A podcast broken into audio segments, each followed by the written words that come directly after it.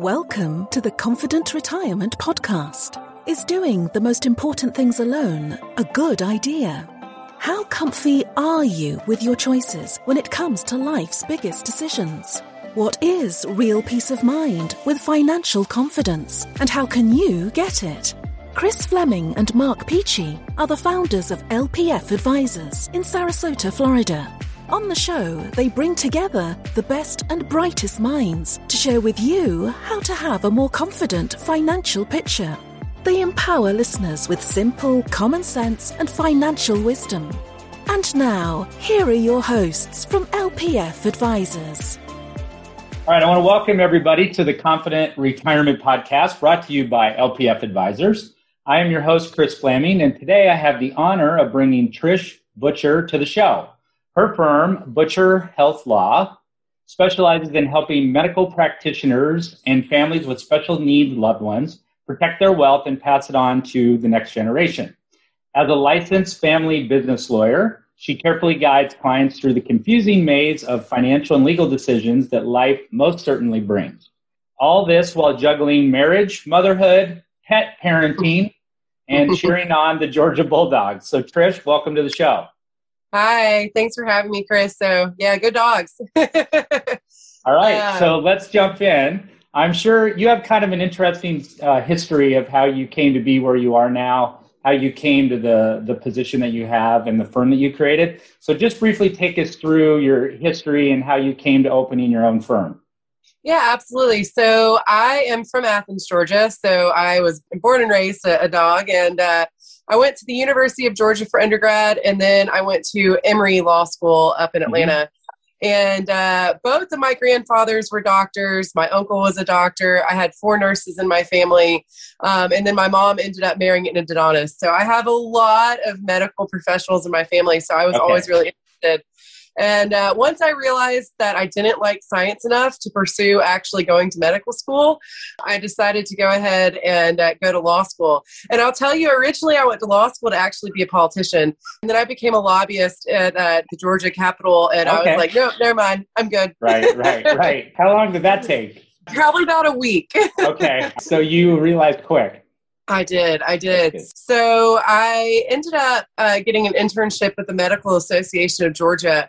And mm. I ended up being with them for over five years. I was their legal counsel and I wrote several legislations. I worked really closely with the Composite Medical Board, which is the licensing board here in Georgia, okay. as well as the uh, pharmacy board, the dental mm. boards.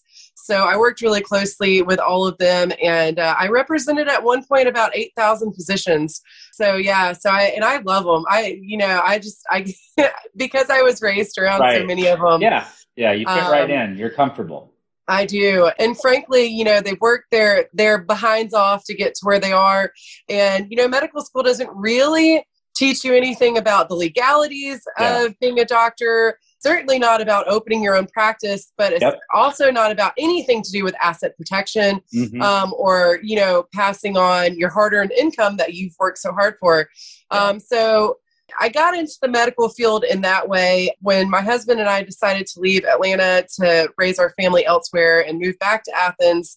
I worked as up counsel for a firm in Augusta that worked primarily with medical professionals. Okay. And then decided that probably my best bet was to not have a boss. And yeah. Uh, yeah. so I decided to open up my own firm and do things a little bit differently than I had ever seen a firm do them in the past. Yep. So I, I knew the one thing I wanted to do was not hourly bill. I can't mm-hmm. stand hourly billing on my side or for the client side. Who I like can? Get, yeah, yeah, I know. It's awful. It's awful. Right. Um, there's surprise bills that everyone gets so angry about. So um, I like to develop a really close personal relationship with my clients. And in order to do that, they need to know that they're not going to be charged $300 for asking me a question. So I decided to open my, my own law firm and I stumbled across the new law business model. And it was just, I did a six month boot camp master course on estate planning mm. and business planning, the new law business model way, which is mm. um, for business, it's a legal insurance financial tax platform. I only okay. work with health and wellness and medical professionals on the business side. And then for the estate planning side, I work with uh, families with special needs loved ones. I work a lot with young families.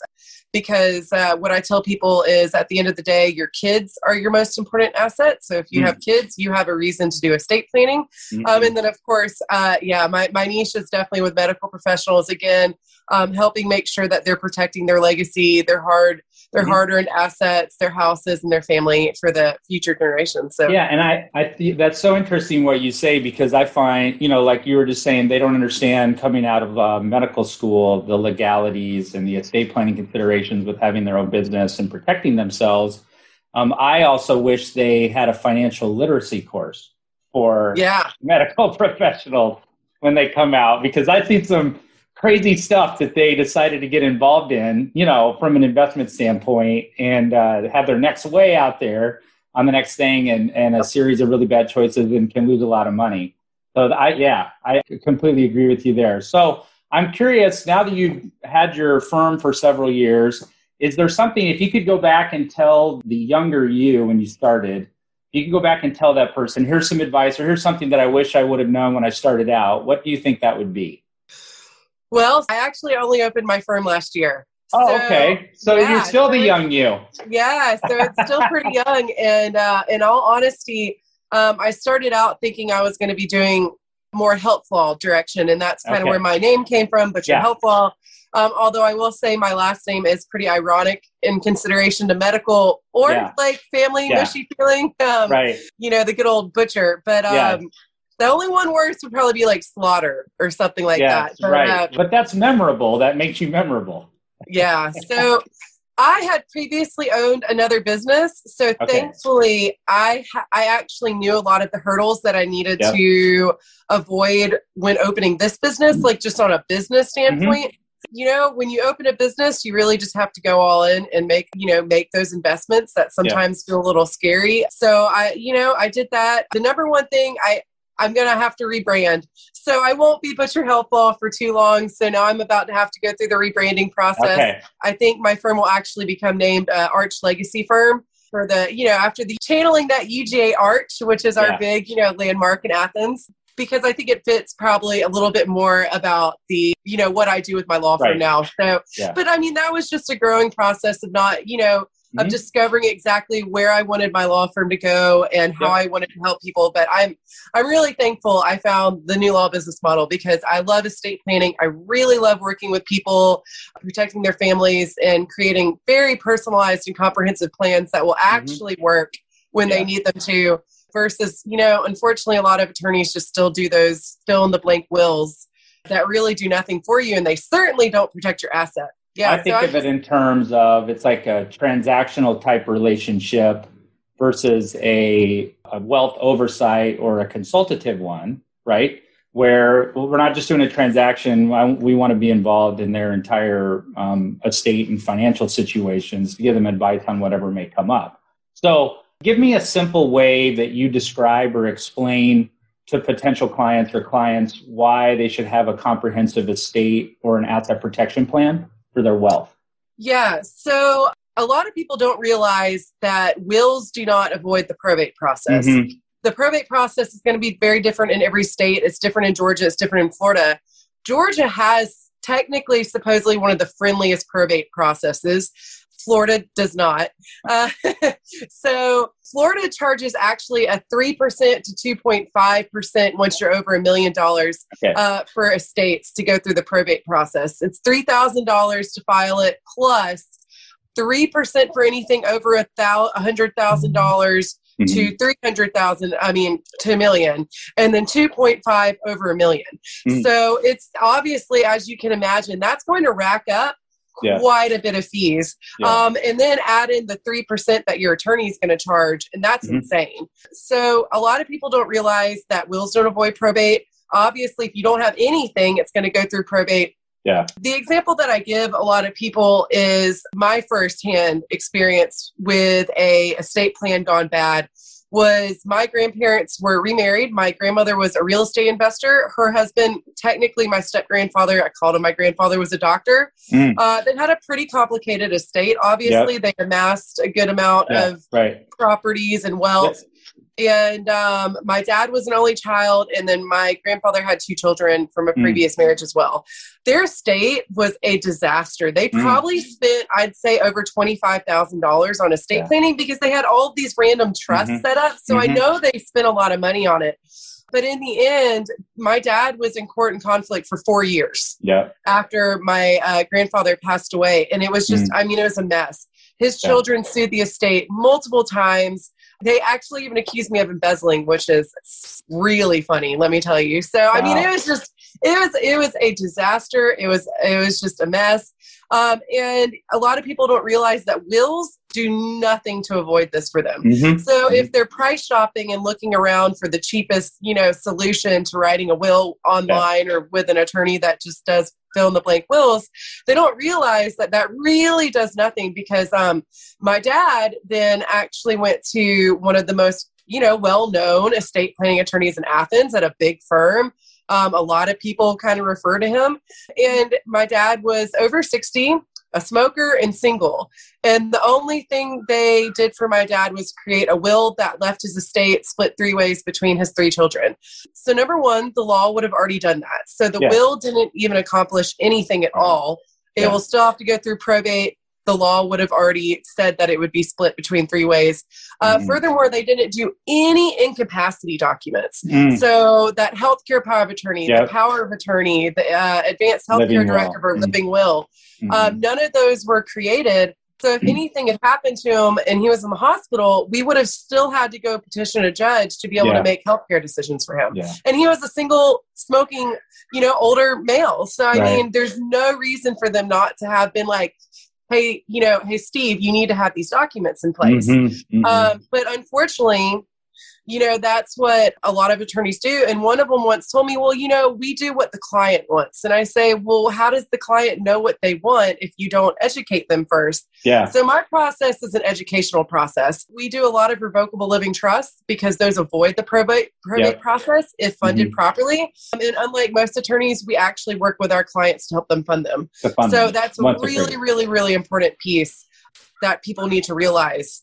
There's two steps in that. There's creating the revocable trust. Then you have to actually go through the funding part. And how many times have you probably ran into where someone had one but it wasn't properly funded? Oh yeah. Um, e- easy thing to miss. Okay, so you kind of talked a little bit about what caused you to specialize with medical professionals. I'm curious the special needs planning. So, what was your motivation there to have a niche or a specialty in that? And is there a tactic or tool that's absolutely necessary for those people to succeed from an estate standpoint? Yeah. So, you know, it's not even necessarily succeeding. Um, Mhm. It's creating something for your child or your loved one that they would never be able to create for themselves. Um, so, my really good friend, who's actually a financial planner in Athens, I've done a couple webinars with him. I'm really Yep. close with him. His son is special needs. And so he kind of got me really, really thinking about it. And, you know, as a parent, for me anyhow, it's hard enough just having a so-called, you know, normal child. But Yeah. um and so I just I, I can't imagine what it's like for these parents to be thrown into this world of unknowns and not Mhm. have the resources, you know, taught to them right off the bat. There's lots of parenting books. There's not a Sure. lot of parenting resources aimed at the special needs Yeah. uh, you know population and families. And it's so important for them. Actually um, i'm now on the board for a very newly formed georgia um, alliance for special needs families. And so i work really closely with them. And so one of those pieces is definitely making sure that their estate plan is actually going to protect their loved ones for life. So for example one of the tools that's really really really important with you have a special needs loved one is a special needs or a supplemental needs trust. It's the same Okay. thing. It's called either and, you know, this is really, really important because these kids, these young adults, these adults, however, you know, they're going to need a lot of assistance, a lot of Yeah. financial support through life. Their Mhm. medical bills are super expensive. And for families that have more wealth, it's amazing, even if you're well off, how quickly Yeah. you can go through that wealth. Yeah. For example, uh, my friend once told me, he said, you know, we just have to come to the come to terms with the fact that while our friends are buying vacation properties or lake houses or whatever, we're going to end up having to hire a full-time medical, you know, assistant because Yeah. their son's now 70 pounds, can't walk. Yeah. And so they need a lot of help with him. Right. And so that being said, you know, you really need government assistance Mhm. to help pay. So in Georgia, uh, we have Katie Beckett. Uh, as they get older, you know, they really have to qualify for that, you know, the Yep. Medicaid, the Mhm. Medicare supplemental support Mhm. for living expenses and, you know, everything like that. So by creating a special needs trust, what you're doing is you're making their life certainly, you know, you're supporting them with with things they need to make their life a little more comfortable Mhm. but you're not giving them those assets Right. So that actually they still qualify for government assistance. yeah, And so government assistance isn't enough as it is. Right. So, you know, they Yeah. really need all the help they can get. So it, in a simple way, it's you can when you're providing that assistance, it's not disqualifying them from qualifying for those other government programs. Is Correct. true? Yeah. Okay. So right. you're you're trying to make sure that if they inherit some money, Yeah. that it is protected in a way that they can still qualify for government Right. assistance. And the only way that they can do this is to have someone create this trust for them. There are special needs trusts that someone can create for themselves. So you can put all your assets into the trust and Mhm. qualify for government assistance. But then once you pass away, the government's going to come raid that trust. And whatever's left in there, they're going to take it as a payback for everything they've paid while you were still alive. So, I mean, in all honesty, that, you know, it's not, Right. it's not extremely Yeah. beneficial. Kind of like the clawbacks with estate planning, and to a certain degree. Yeah. So let's shift gears a little bit. What do you what do you personally like about most about your business right now? not having a boss, but I'm with you on that. No, I really love working with families um, and getting to know all these different families from all these different backgrounds and what their goals are for life and what they'd like to do. My sister actually works with me, so that's really awesome. So we're kind of, you know, our family Yeah. protecting other families. And she's a life insurance agent as well Okay. as kind of like my paralegal, basically. In all honesty, she probably knows more about these trusts than I do now. She's extremely detail oriented. So I love working with these families and creating these comprehensive plans that actually fit their needs and Mm. me being able to walk away knowing that I actually helped them and made an Mm. impact and that it will actually work if something happens to them. And in fact, we actually offer a kids protection plan. Mm. And only attorneys that are licensed uh, personal family lawyers or family business lawyers can can actually create these packages. So instead of just naming guardians for your kids, we name emergency guardians, guardians. We do minor medical power of attorneys, and we actually even give little ID cards for parents to keep in their wallet that says, "Hey, if anything happens to me, please call Yeah. one of these people and make sure my children are taken care of." Because if they're on a date night and your kid's at home with a babysitter, you don't come home, the babysitter calls the police. Well, police don't have any option but to take the child into protective custody until they can Yeah. find, you know, close relatives. Yep. So we kind of make sure that that's all avoided. If you don't live near close relatives, we, you know, close friends can be named Mhm. and we give them the authorization that they need to keep your children out of protective custody. Okay. Um, yeah. Interesting.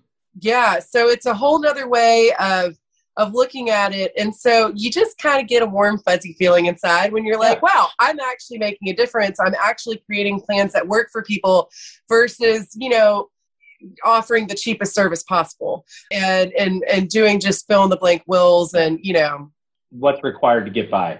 yeah, Yeah. exactly and then waiting for them to pass away so that then we can probate the estate Right. and make 3% yeah, get paid again on that. Yeah, I've been in some situations. probate, so- Yeah, yeah. So when when people think about estate planning, what do you think is a big misconception that they have about either estate planning attorneys or just estate planning in general? That like the general public, what's a misconception they have? Well, first of all, people are always hesitant to talk to attorneys. They don't want to. Attorneys intimidate them. It's mm. an unknown, it's uncomfortable. And unfortunately, what I've realized is that a lot of people, you know, when they think of talking to an attorney, they think of talking to, no offense, a middle aged man with a suit on and a high rise, you know, office Yeah, in Midtown right. Atlanta. very impersonal, very, you know, kind of uncomfortable situations. So I tell my potential clients right off the bat, I say, listen, I don't wear suits. Um, and I don't have like some fancy apartment in downtown Athens or midtown Atlanta or whatever it is. Mm. But um, yeah, you know, again, it's just really most people don't have any understanding of estate planning. Right. So it's coming. It's an intimidating. Saying, hey, yeah.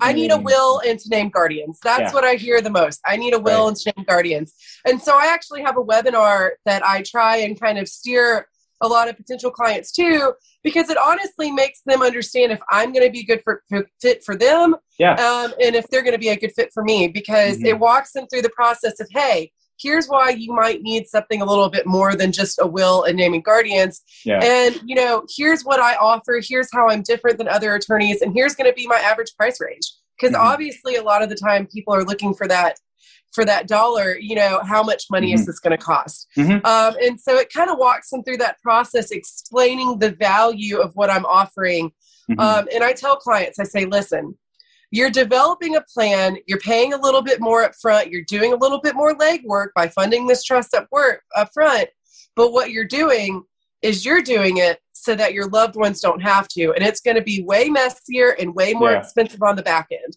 right. so it's actually going to save your family money in the long run and save yeah. them so much hassle and time mm-hmm. and right now the probate process is backed up i mean two years because of yeah. covid because of so covid right it's just a it's kind of a disaster but so i mean it's just i didn't really know much about estate planning before i really like dived into it they don't even teach it in law school so if, yeah. if they don't even teach it in law school that much we all know that you know the the majority of people aren't going to know that much about estate right. planning yeah maybe enough to be dangerous or just what they looked up the night before they had a meeting with you online you know yeah, these are the exactly. questions i'm supposed to ask you so here's what i'm going to ask so um, tell me about a recent client experience, very satisfying, what problems they were facing, what they were trying to do, how you were able to help them and improve their life.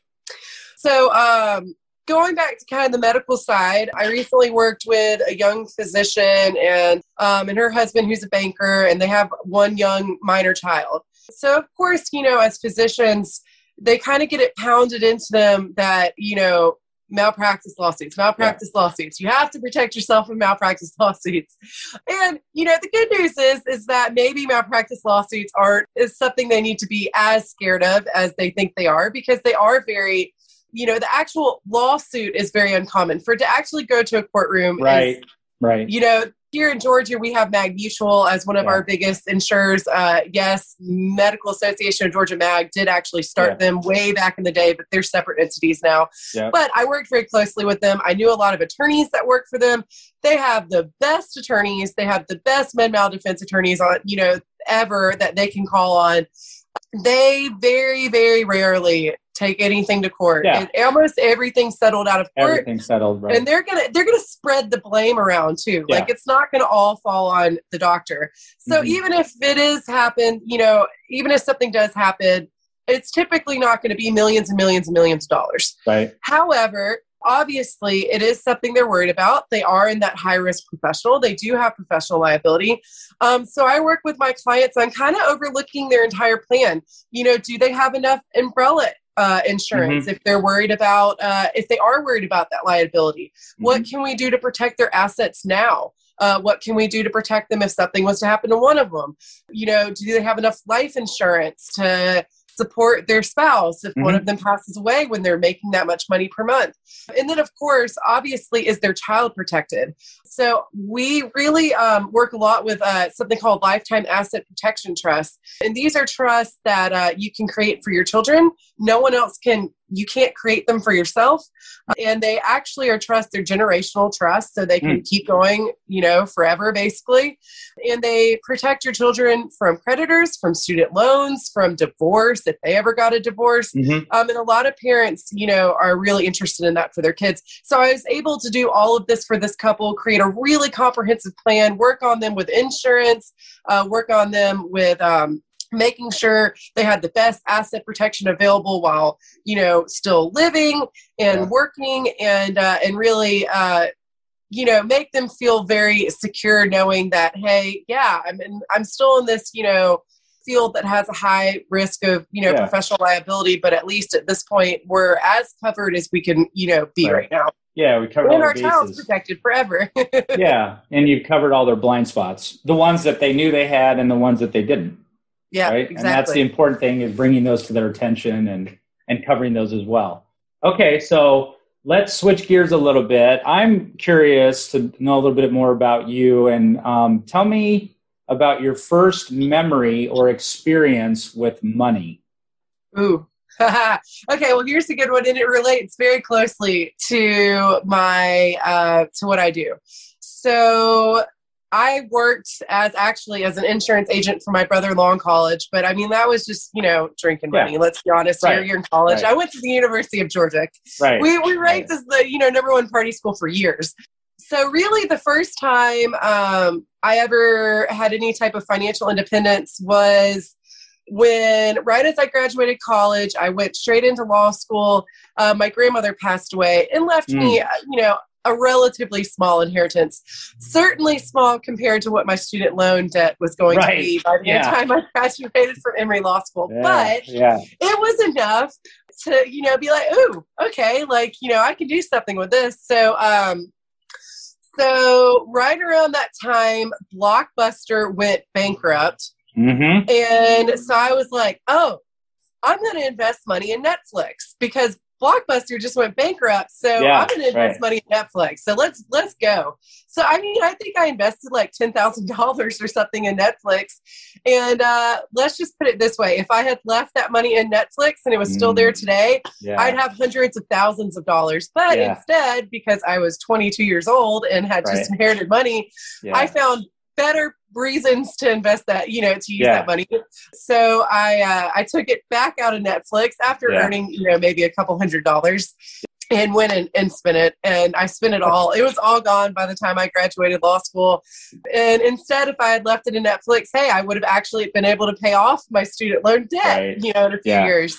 But uh, so yeah, so what I tell clients is I'm like, okay, listen, you know, if you do a will, your children will inherit at 18. Like that is the that's the straight rule. Unless Mm-hmm. Yeah. you do a testamentary trust, which is, Right. which is a trust created by your will, uh, which is so silly. Why would you do that? If you're going Yeah. to the extra cost and Mhm. process of setting up this trust, let's do it right. So you do not want your child to inherit a bulk sum of money at 18. no, Um, I inherited money at 22, and uh, Look yeah, what happened. by- yeah.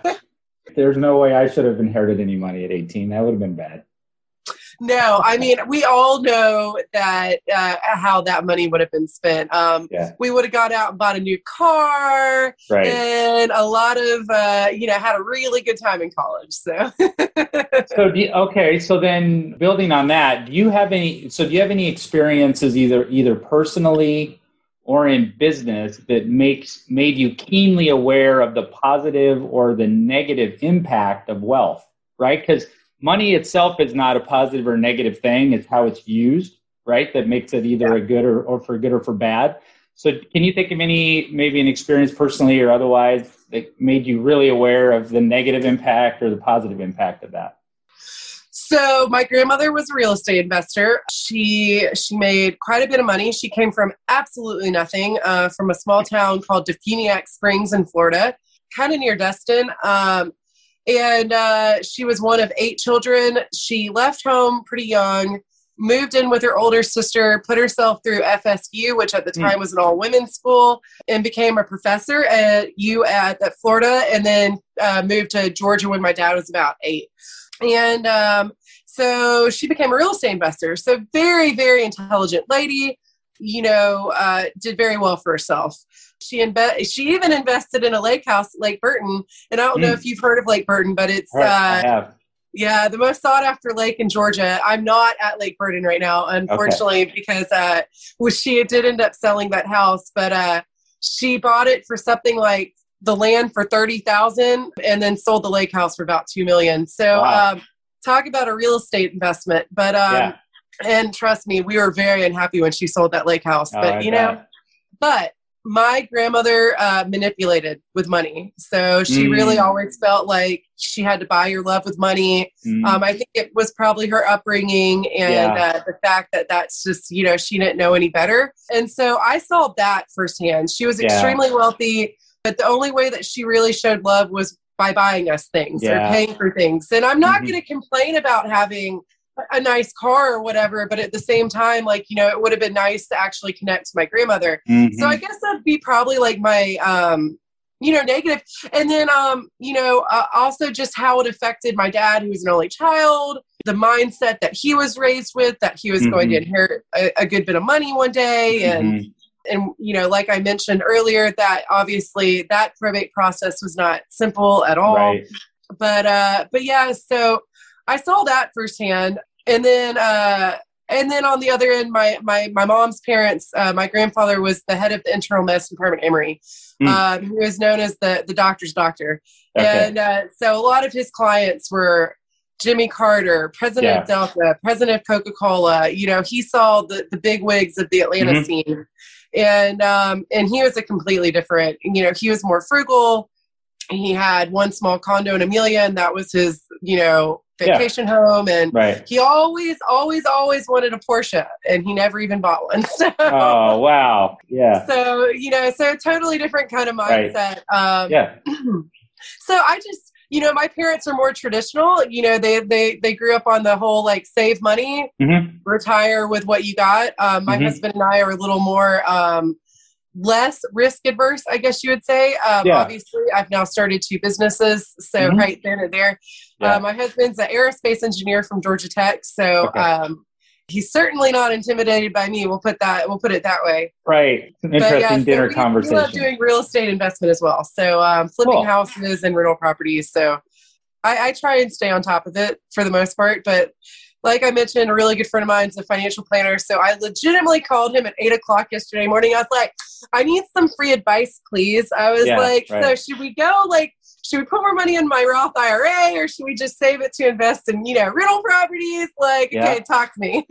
right, right. Yeah, you can barter. I'll, I, can I ask you something and you can ask me stuff later? What would you say is your biggest life accomplishment then so far, either personally or professionally? Or both? Oh, I asked this question. Um, we do life and legacy interviews for all of our clients. oh, so now okay, so I'm. This is reverse psychology. So I, I know. So I, I ask my clients this question, and almost always, you know, they say their children, and I, I mean, I, I definitely, you know, my son is two.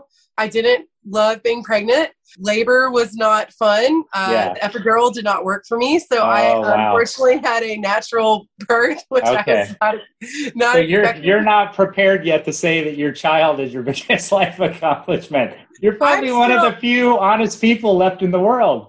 I'm still fighting off the PTSD. Um, yeah. And then I, a lot of moms, you know, some of them live for it, and yeah. and that's amazing. My sister is a fantastic mother. Infancy was a was kind of a hard time for me as well. Mm-hmm. Just that lack of independence and having yeah. something so attached right. to you all the time. Yeah. I adore my son, and he definitely is one of my biggest accomplishments. And he's already over three feet tall, and um, he's ridiculously athletic and smart. So I, I, have a I have a I have a bad feeling about this. Um, but I mean, you know, going i mean going to law school and honestly starting this law firm. Yeah. I, I, really never ever ever would have thought i was going to start a law firm. My last business i actually owned was an all-women's gym which okay. i love. And i'm very passionate about health and, uh, and wellness and fitness. So but i never thought i would open my own law firm. And um, and it's just the fact and and I made the investment and I did mm-hmm. the master course and I learned, you know, and it's it's obviously a continuous learning process. Yeah. Uh, you're always learning, but um, yeah, I'm really proud of that. I mean, especially doing it with a baby and during mm-hmm. COVID. yeah, right. Well, and so, sometimes you know, you know, I think about like, well, there's never really a good time to do it necessarily, so you might as well do it in the the first year when all this bad stuff happens. Then you can reflect back and you kind of get that out of the way until the next crisis comes along. Yeah. But you you and, mentioned that things are always changing in your industry, you know, laws and such. So how do you stay kind of on the cutting edge of your industry? Is there something that you follow or read on a regular basis? Yeah, so um, absolutely. I mean, I we do conferences, we do our CLEs, you know, we do mm-hmm. everything like that. I have I'm going to the Heckerling Institute in May, which is a huge estate planning conference that's put mm. on I think by um, I think by Miami, the University of Miami. Uh, okay. It's in Orlando, but it's virtual this year. So uh, a couple of attorneys. One is a mom, just like I am, and owns her own firm in uh, Massachusetts in Boston. Okay. The other is in Pennsylvania. Uh, so we're actually taking a girls trip, and we're going to go uh, down to the beach and watch the Heckerling Institute together. So hey, nice. no yeah. complaints about that. Um, but no, I, you know, I, I'm part of this certification and uh, this group, and so we all kind of help each other stay on top. Um, I'm extremely close to a lot of the other estate planning attorneys in Athens mm. and in Georgia that are in my certification. Yeah. I have lunches with them all the time. People think that you know we we you know not get along, but we really don't. There's plenty of right. people. You know, 69% of people don't have estate right. plans is what the estimate yeah. is. Yeah. So there's plenty fish in the fish in the sea for all of us. Mm-hmm. Uh, but yeah, just doing that, and um, on another to, to turn it around because of this. Uh, because the law is changing, because our family circumstances change, you know, I also make sure that my clients don't just create an estate plan and forget about it. So yep. we actually do uh, complimentary three-year reviews with all of our clients, and we offer a membership where they get uh, every year reviews and we do it with their financial planners you know to give that full comprehensive outlook to make sure they're still on track to make sure yeah. these are people who's maybe you know maybe uh, their wealth fluctuates a good bit because yeah. they're investors or they own lots right. of properties or they own a business and so yeah so we do that as well but um, it's really important you can't just create an estate plan and throw it in a you know a drawer, a drawer. somewhere and forget about it because things right. change right now we're looking down the barrel at the estate tax yeah. Um, I'm sure you know lots about that. I do. Uh, still currently 23 million per couple. President Biden has made it extremely clear that he's dropping that rate. So I don't know what numbers you've heard tossed around, but I've heard, you know, 3 million per mm-hmm. individual, mm-hmm. 3.5 per individual. But then, mm-hmm. you know, President Obama tried to drop it to 1.5 per individual. And then not too far in the distant past. I mean, I can remember obviously when President Clinton was president, his was 400,000 yeah. to 650,000 per individual. So, I mean, that's huge. That wasn't that long ago. I don't right. think it will drop that low, but, um, you know, so obviously this is something that a lot of hiring professionals need to really start thinking yeah. about. So obviously, you know, that's part of that three-year review that mm-hmm. we do. Um, because if you're close to that estate tax limit, you, you need to do some planning for it for sure. Yeah, for sure. So tell me an interesting or a unique fact about you that very few people know. I'm a really good artist. okay. Now, so elaborate on that. I used to do a lot of portraits, uh, okay. charcoal portraits primarily, okay. but I've done some oil paintings, some acrylic paintings. I have no formal lessons in art. Uh, my great grandfather was a pretty famous artist. He had some paintings in the White House. So I guess I just inherited my my ability through him. But yeah, I don't really do much of it anymore. Um, I don't have time, frankly. I know. But yeah. it's kind of my retirement plan. Is I plan on retiring to Amelia Island um, and painting marsh scenes and ocean scenes for the rest of my life. All right, um, there we go. Sell yeah, them on the sidewalk. Right, I like it.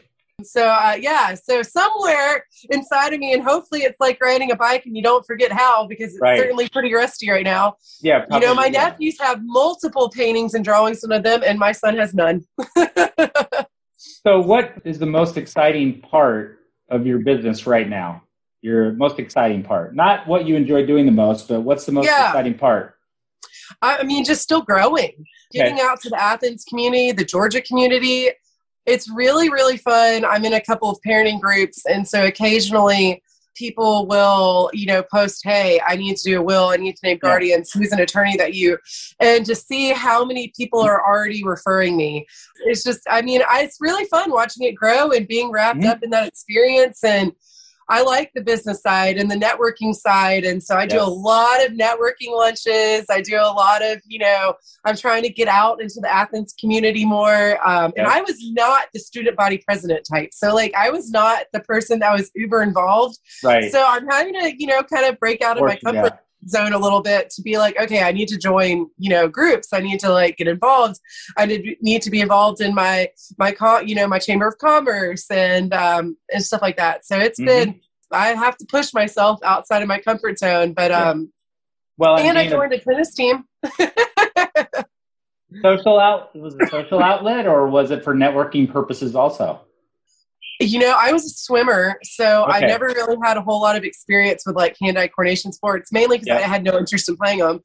My mom qualified for the Olympics in high school. She broke the record for the mile run um, and was in the Hall of Fame for basketball in college. Okay my sister went to college playing softball and uh, and here i am and i'm like i know like no right. i don't like these sports so no i do tennis because i love it yeah. tennis but also the networking getting to know mm-hmm. more people you know i grew up in athens but i left for six years and so it's i mean it's kind of like starting yeah. all over again most of my friends are all gone yeah i picked up pickleball in the last like six months with my kids over covid which i know is not much running as tennis but as you can see, I'm a little bit older than you, Trish, so I can't move quite as well as I used to. Pickleball is so popular right now. Yeah, it's it's fun, and you still get a workout, and oh yeah, um, you less chance of blowing out my knee. So uh, yeah. on the flip side of that other question, think about what do you think is your biggest challenge right now in your business?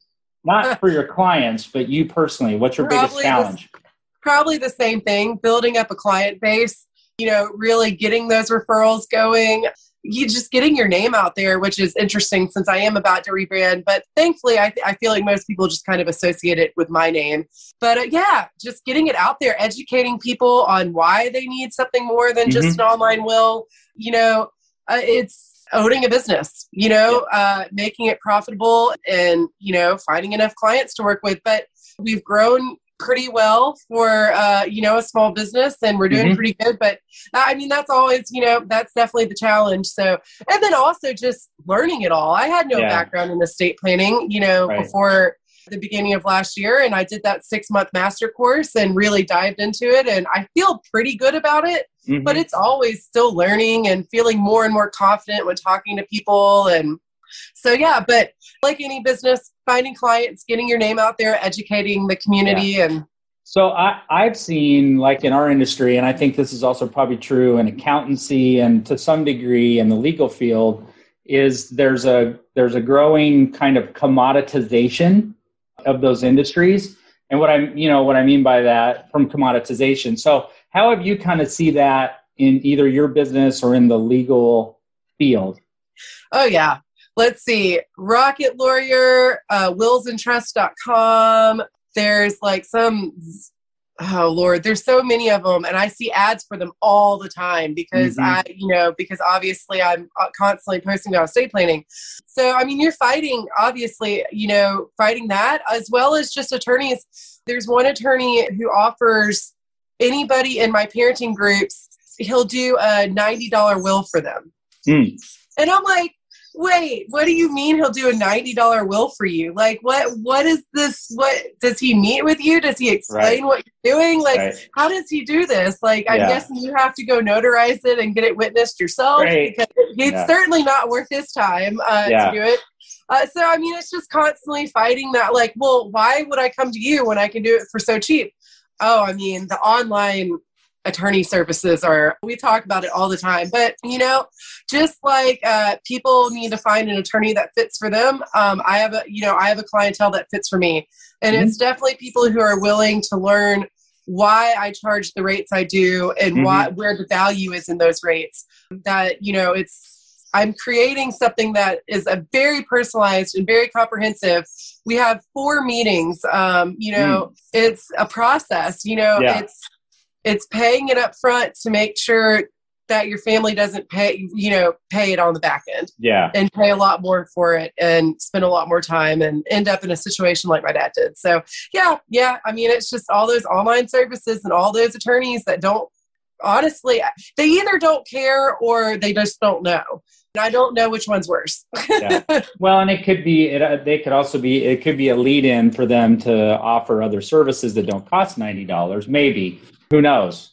I wouldn't want to find out. So, do you think there's a question that I should have asked you, or would you like to expand on anything that you said earlier? No, I, I mean, you, my process is, is, is very, maybe I guess maybe just like the difference between my process and other attorneys' processes. You know, mm-hmm. like I said, I have four meetings. Uh, we do something called a family wealth planning session. We send mm. out pretty extensive homework to gather more information about their mm. assets, which financial planners typically tend to love because it's kind of mm. right up their alley as well. Um, although we certainly do not give financial advice. And we love working with their financial advisor if they have one because that's super important to get that full comprehensive picture of like their right. wealth, their plan for, you know, their wealth.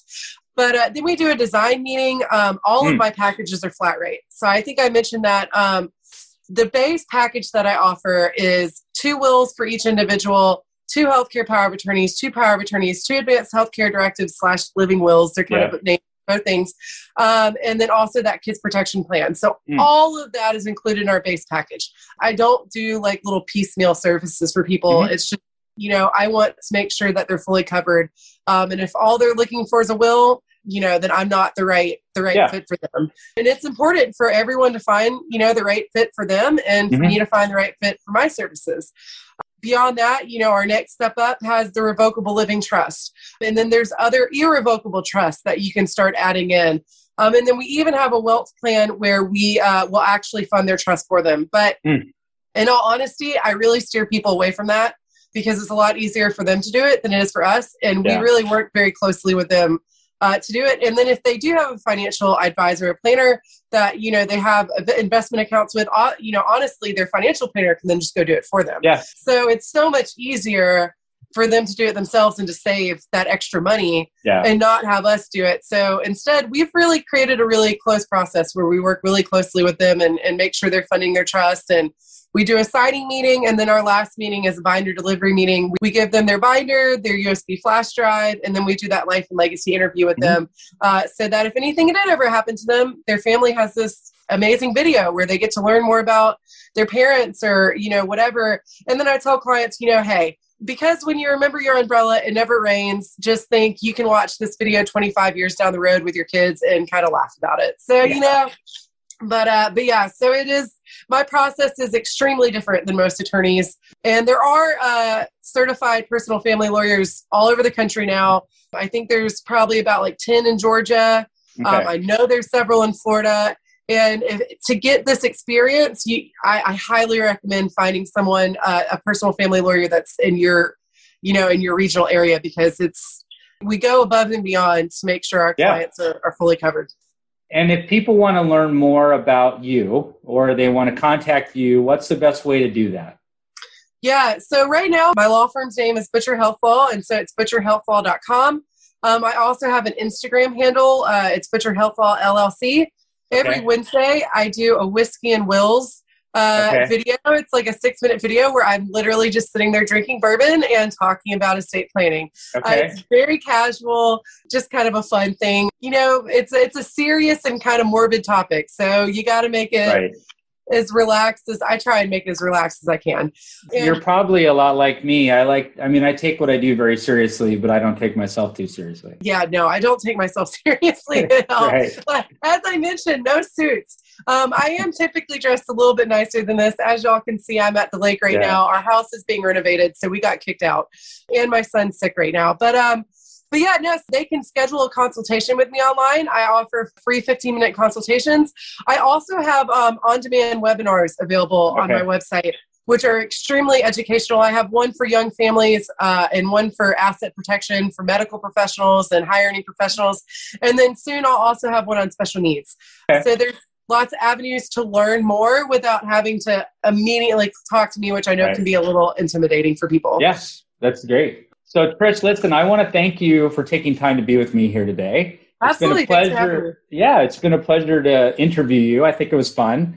Folks, we've been here with Trish Butcher from Butcher Health Law. And I want to thank all of you for tuning in to the Confident Retirement Podcast brought to you by LPF Advisors where we're raising the retirement confidence of everyday people to another level, one show at a time. Thanks, and we'll see you next time. You've been listening to the Confident Retirement Podcast with Chris and Mark from LPF Advisors. For more information on them and retiring confidently, please visit lpfadvisors.com. If your ears are pleased and your mind is now at ease, do share the program with your friends and subscribe wherever podcasts are found.